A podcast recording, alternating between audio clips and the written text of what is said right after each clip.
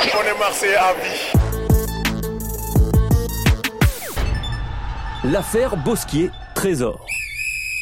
Je vais vous raconter ce que l'on appelle l'affaire Bernard Bosquier, Marius Trésor. Une histoire d'incompatibilité entre les deux défenseurs internationaux. Dès sa prise de fonction en tant qu'entraîneur en août 1973, Joseph Bonnel était confronté à un problème que son prédécesseur, l'allemand Kurt Linder, n'avait pas su régler. À ce sujet, durant les trois derniers mois de la saison 72-73, de mars à mai, Mario Zatelli, pourtant orfèvre en la matière, avait dû dépenser, sans mauvais jeu de mots, des trésors de patience et d'ingéniosité afin de gérer l'incompatibilité entre Bernard Bosquier et Marius Trésor. Trésor, justement, était le libéraux de l'équipe de France dans laquelle il avait succédé au premier. Trésor voulait aussi être le libéraux de l'OM. Jusqu'alors, Mario Zatelli avait persuadé ce dernier de jouer arrière latéral. Mais avec l'arrivée de Bonnel en tant qu'entraîneur, Marius Trésor remettait tout en question et il refusait catégoriquement de continuer l'expérience dans le couloir droit. Bonnel, jeune et inexpérimenté entraîneur, n'hésitait pas à trancher en faveur de l'Antillais. Il faut dire que Trésor était âgé de 23 ans, alors que Bosquier, lui, comptait déjà 31 ans. C'est d'abord cet écart d'âge qui dictait sa décision, d'autant que Trésor était en contrat avec l'OM jusqu'en 77, alors que Bernard Bosquier se trouvait dans son ultime année de contrat. Enfin et surtout, Bonnel était convaincu que Marius Trésor était qualitativement supérieur à Bernard Bosquier. C'est là que les ennuis commençaient pour Joseph Bonnel. D'un côté, Bosquier faisait des déclarations fracassantes, alors que Trésor boudait dans son coin. À Nîmes, où l'OM était balayé logiquement 4 buts à 1, la charnière centrale Bosquier-Victor Zvinka portait une lourde responsabilité dans les 4 buts encaissés. Bonnel tentait alors contre Nice d'associer Bosquier et Trésor. Mais ce fut avec encore moins de réussite. L'OM subissait une désastreuse défaite 3 buts à 1. L'entraîneur décidait alors d'écarter définitivement l'ancien stéphanois Bernard Bosquier au profit d'un duo Marius Trésor comme libéraux et Victor Zvinka en tant que stopper. Une charnière centrale qui restera en place les six saisons suivantes avec beaucoup de succès. Mais devant l'insistance du président Gallian, Bosquier était placé comme milieu défensif, une position que ne partageait pas Bonnel. D'autant qu'entre les blessures et les mauvais résultats, Bonnel était sans cesse contraint de modifier son équipe. La situation se dégradait de semaine en semaine, nourrie par les griefs de Bosquier qui ne manquaient pas de se répandre dans la presse. Gallian, sous pression, recrutait l'entraîneur chilien Fernando Rieja et proposait à Bonnel d'être son adjoint. Refus catégorique de l'ancien milieu de terrain, son règne n'aura duré que 100 jours. 100 jours terriblement éprouvants, notamment en raison de ce conflit entre Bosquier et Trésor.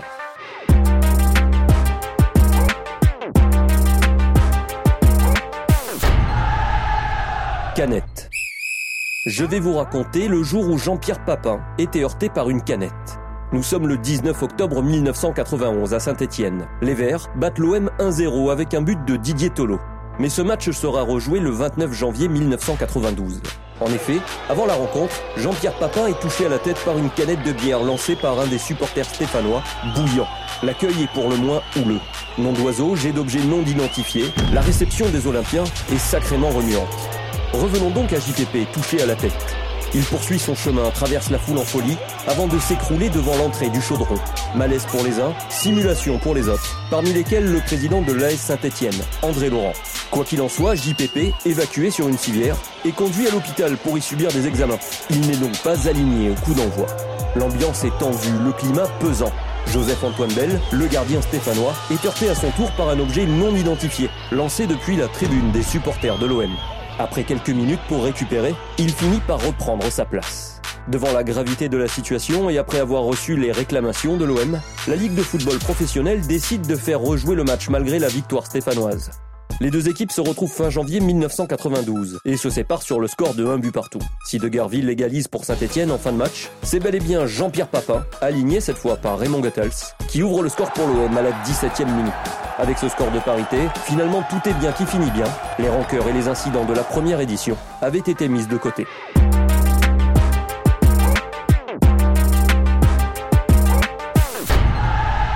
Histoire de montre. Je vais vous raconter des anecdotes surprenantes, deux histoires de bijoux. Les bijoux, notamment les montres de luxe, fascinent l'homme. Plus particulièrement celui qui a les moyens de pouvoir se les offrir. Mais parfois le hasard fait bien les choses. Ainsi, lors d'une rencontre amicale organisée dans la plus grande discrétion à Milan, Bernard Tapie, alors président de l'Olympique de Marseille, offre sa montre en or à Diego Armando Maradona. Dans un salon privé du Grand Hôtel Brun de Milan, Tapie a rendez-vous avec le stratège argentin afin d'envisager son transfert à l'OM. El Pibe de Oro est séduit par le patron du club marseillais. La conversation est passionnante malgré la barrière évidente de la langue. Et Maradona ne quitte pas des yeux la montre portée par Bernard Tapie. Elle te plaît Tu la veux lui demande-t-il. Tapie la retire de son poignet et l'offre à l'Argentin. Pourtant, Maradona ne viendra jamais à l'OM et personne ne sait si la montre a été rendue. Autre histoire de bijoux tout aussi surprenante, celle de Roger Zabel. Celui qui est alors journaliste pour la chaîne de TF1 est envoyé spécial afin de suivre la préparation des Olympiens, qualifiés pour la finale de la Ligue des Champions, prévue à Munich.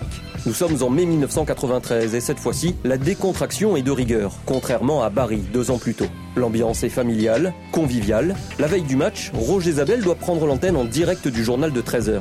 Basile Boli et Bernard Casoni ont prévu de perturber le direct du journaliste. Boli, planqué à l'étage, verse un seau d'eau sur le journaliste en plein direct. Ce dernier ne se démonte pas devant la caméra et poursuit son plateau jusqu'au bout. À cette époque, Zabel est parvenu à se fondre dans le paysage et être totalement accepté par les Olympiens. Le journaliste porte une montre originale au poignet, particulièrement intéressante pour Basile Boli qui ne la quitte pas des yeux. Elle est belle ta montre, Roger, lâche Boli. Devant tant d'intérêt, Zabel fait alors une drôle de promesse au défenseur international de l'OM. Écoute Basile, si tu marques en finale, si tu gagnes la Coupe d'Europe, je te la donne.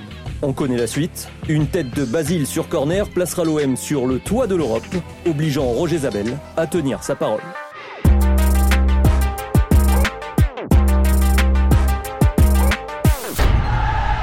JPP, Canto et Vinaigrette. Je vais vous raconter une anecdote qui concerne Jean-Pierre Papin et Eric Cantona. 2 octobre 1990, Tirana, capitale de l'Albanie pays qui, à cette époque, est sous un régime communiste qui l'isole du monde. La France est l'un de ses rares partenaires diplomatiques avant que la démocratie ne s'installe en 1992. En bref, dans les années 90, Tirana est certainement accueillante, mais ce n'est pas encore Londres ou Milan. L'Olympique de Marseille, qui débute sa campagne européenne en Coupe d'Europe des clubs champions, doit affronter le lendemain le champion sortant aux 15 titres, le Dynamo Tirana, club dans lequel évolue d'ailleurs cette saison-là, Ajim Sana, père du futur capitaine de l'OM, Lorik Sana.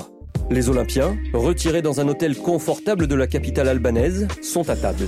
Comme toujours, l'ambiance est agréable, mais plutôt bruyante. Les joueurs ont leurs habitudes. Jean-Pierre Papin est entouré d'Éric Dimeco et de Chris Waddle. En face, Bernard Pardo, Manuel Amoros et Bernard Casoni complètent la bande. Éric Cantona, lui, n'est pas loin, juste à côté de Dimeco. Sa chambre, sa vanne, sa taquille. Jean-Pierre Papin saisit un sachet de vinaigrette et essaie de le faire exploser. Ce n'est pas la première fois qu'il tente cette blague. Chris Waddle le lui dit Ne fais pas ça, ça va déraper. Mais JPP insiste, et à sa grande surprise, le petit contenant éclate et le jet de vinaigrette jaillit vers Dimeco, qui esquive d'un réflexe miraculeux, tandis qu'Eric Cantona n'a rien vu venir et reçoit la mixture en plein visage. Canto en a partout. Évidemment, l'Assemblée aimerait exploser de rire devant la situation, mais personne ne connaît la réaction de l'imprévisible Eric. Celui-ci se lève brutalement et fusille du regard l'auteur du délit. Jean-Pierre, putain, tu déconnes Mais finalement, Eric revient et la soirée se termine paisiblement autour d'une traditionnelle partie de cartes, alors que Bernard Pardo et Eric Cantona savourent un bon cigare. Plus de peur que de mal donc, l'incident ne restera qu'anecdotique.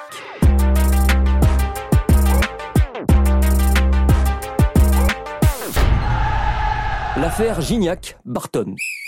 Je vais vous raconter l'affaire Gignac-Barton qui a animé le vestiaire olympien au printemps 2013.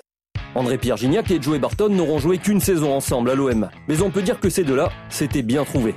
Ils étaient par exemple capables de venir troubler un message enregistré par Suleiman Diawara pour le bien d'une association caritative. Barton insultant Soulé dans l'oreillette, tandis que Gignac débarquait devant la caméra en s'écriant « C'est des conneries, c'est pour lui les sous !» Bref, si chacun affirme à l'époque que l'un est plus fou que l'autre, une série d'anecdotes permet peut-être de les départager sur ce point. Tout commence par une histoire de goûts musicaux en conférence de presse. Joey Barton, qui excelle dans cet exercice, moque les goûts de Gignac, à qui il reproche d'écouter du Katy Perry. Quelques jours plus tard, Gignac rétorque avec un tweet où il qualifie d'horreur la musique choisie par le milieu de terrain anglais, alors que les deux joueurs se rendaient à Marignane pour un déplacement en championnat. Ce genre de jeu n'est jamais une bonne idée avec celui qu'on surnomme à l'époque l'enfant terrible du foot anglais. Car une fois arrivé à l'hôtel, Joey Barton s'incruste dans la chambre de l'attaquant en son absence. L'anglais y répand du dentifrice de partout, taillade, draps et rideaux, et renverse tout ce qui est possible de renverser dans la chambre. Quelques jours plus tard à la commanderie, acte 2. À la fin de l'entraînement, Joey Barton est assis tout penaud à l'entrée du vestiaire, tandis que Gignac se moque de lui. L'attaquant français vient en effet de jeter sous la douche toutes les affaires civiles de Barton, y compris un jean qui, selon l'anglais, venait de lui être offert par sa femme. Un partout, Gignac propose d'être quitte et de faire la paix là-dessus. Barton, lui, quitte la séance en laissant sous-entendre qu'André Pierre a une bien belle voiture et qu'il serait regrettable qu'il lui arrive quelque chose. Deux semaines plus tard, à la sortie du vestiaire, Gignac retrouve sa voiture totalement entourée de papier toilette. Comprenant que ce petit jeu serait sans fin avec l'anglais, l'attaquant s'avoue vaincu et Barton s'impose de 1. Cette série d'anecdotes n'empêchera pas les deux coéquipiers de rester amis tout au long de cette saison et même plus après. Joey Barton choisira même André-Pierre Gignac pour réaliser une interview racontant sa saison à l'OM.